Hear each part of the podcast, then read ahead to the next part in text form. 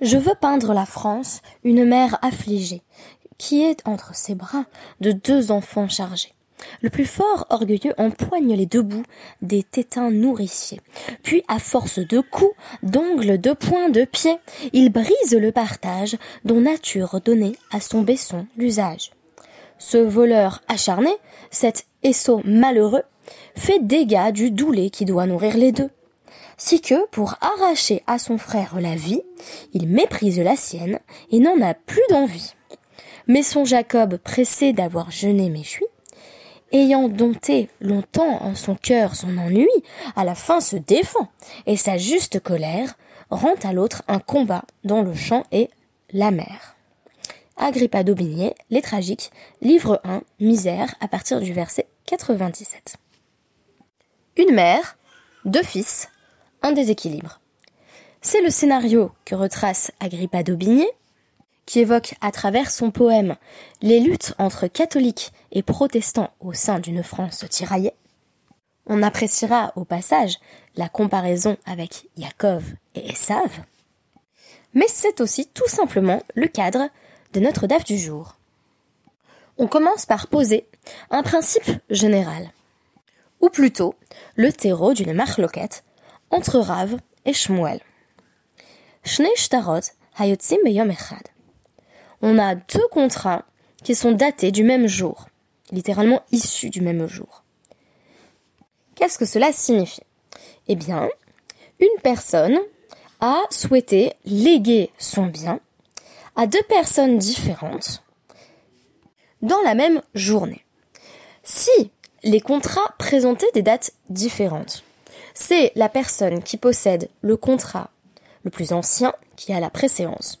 De sorte que si je décide de léguer à mon ami Tali mon champ, et que j'oublie par la suite que je le lui ai déjà offert, et que j'écris ensuite un contrat à l'adresse de mon ami Clémence, dans lequel je fais inscrire que je lui lègue le même champ, Tali et Clémence vont constater que euh, chacune a un contrat qui atteste du fait qu'elle devrait avoir accès au champ. Elles vont donc se rendre devant un beddin, et le beddin va dire, eh bien, Myriam a d'abord donné ce champ euh, à Tali, et donc comme la, date sur le contrat de Tali est antérieure, c'est à Tali que revient le champ.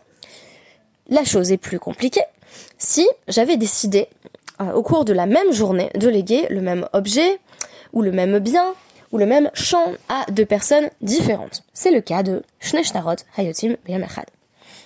Donc qu'est-ce qu'on fait? On a maintenant Tali et Clémence qui se présentent au tribunal avec un contrat qui affirme que euh, je euh, leur ai légué le bien euh, à, toutes deux, le dit par exemple. Ravama Cholkin. Et eh ben qu'est-ce qu'on fait? On divise en deux. Chacune prend la moitié du champ.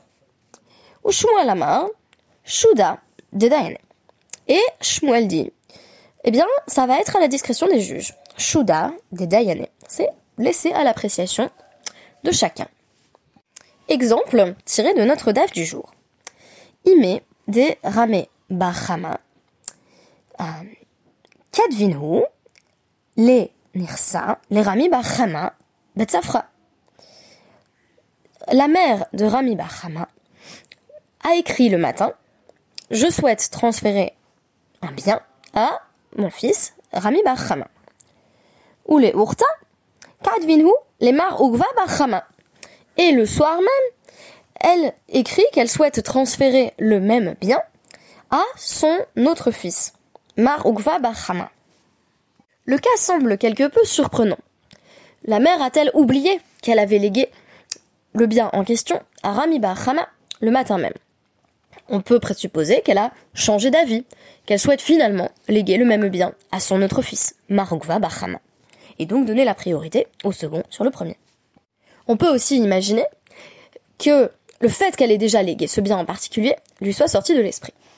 Et enfin, euh, la dernière hypothèse, c'est euh, c'est celle qui m'est venue simplement de, mon expérience, de mon souvenir de ma propre grand-mère, qui avait comme ça tendance à euh, promettre qu'elle allait donner des, des, objets précieux qui lui appartenaient à des personnes différentes, et donc elle pouvait effectivement se retrouver à, à voilà à, donner à donner des objets, à offrir des objets à, plusieurs personnes, mais en fait, bah, il y avait qu'un seul objet. Et et donc, euh, bah voilà, en général, on s'arrangeait entre nous parce qu'on savait bien que ça venait euh, de la pure générosité de son cœur, mais ça aurait pu, théoriquement, conduire à des tensions. Donc, euh, pourquoi elle faisait ça? Eh bien parce qu'elle désirait faire très plaisir à la dernière personne qu'elle avait vue. Donc là, c'est un, peu ça. Si vous voulez, c'est Rami Bahama qui vient le matin euh, voir sa maman et elle est très très contente. Elle dit bah voilà, je te lègue mon champ. Et, euh, et le soir, ben, c'est, Rami Bahama qui vient et elle dit ah bah je t'aime tellement que je vais te léguer mon champ. Donc on pourrait avoir euh, une troisième hypothèse qui est une sorte de débordement d'amour maternel qui est pas forcément toujours très très stratégique ou très cadré. Alors évidemment, les deux fils sont maintenant face au fait que le même bien leur a été transmis. Ata euh, Rami Bahama, les camés de Rav Shechet. Donc Rami Bahama se présente devant Rav Shechet avec euh, donc euh, voilà son, contrat qui affirme que désormais la propriété en question lui appartient. Oukme Nirse. Et Rav Shechet dit bah voilà c'est à toi. Il lui donne le droit d'accès à la propriété. Euh, Maroukva, euh, les camés de Rav Nachman. Le frère de Rami Bahama, bah, Maroukva se présente devant Rav Nachman et de même Oukme Nirse. Il lui donne l'accès en fait au même bien. Donc on pourrait dire ici que pour l'instant, le fait d'avoir consulté euh, les deux sages euh, n'a pas mené à une résolution concluante, puisque nous avons toujours un seul objet, un seul bien, en possession de deux personnes différentes. Donc, euh, Atar Rav les Kamen et Rav Nachman. Évidemment, maintenant, il faut confronter la jurisprudence de l'un et de l'autre. C'est donc Rav qui va voir Rav Nachman.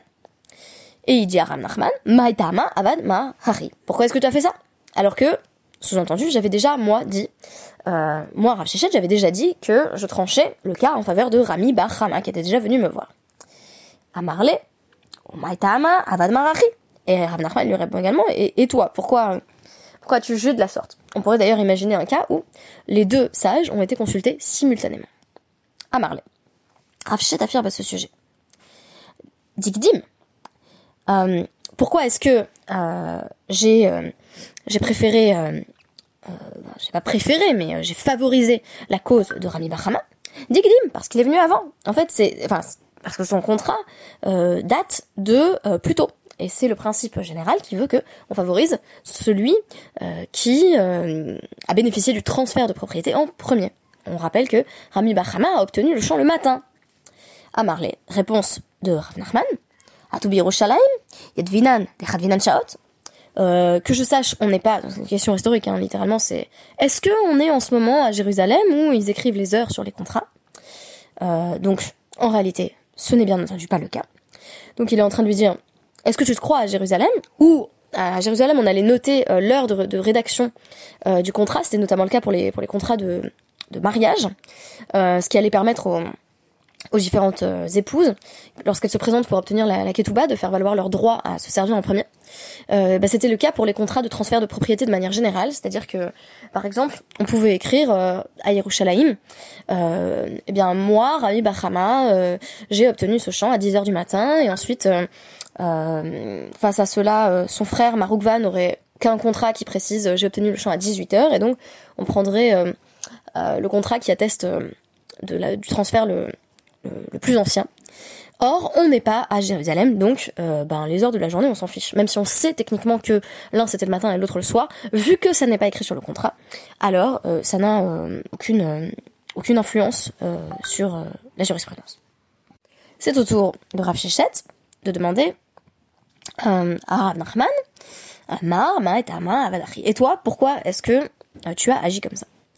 Donc, à Marley, Shuda de Dayané eh bien c'était euh, c'était mon, mon, évaluation personnelle. Alors sur quoi est basée cette évaluation personnelle? Eh bien sur l'idée que euh, si la mère a ensuite transféré euh, son bien à son deuxième fils, c'est sans doute qu'elle avait changé d'avis entre temps. Donc en gros, à la discrétion du juge.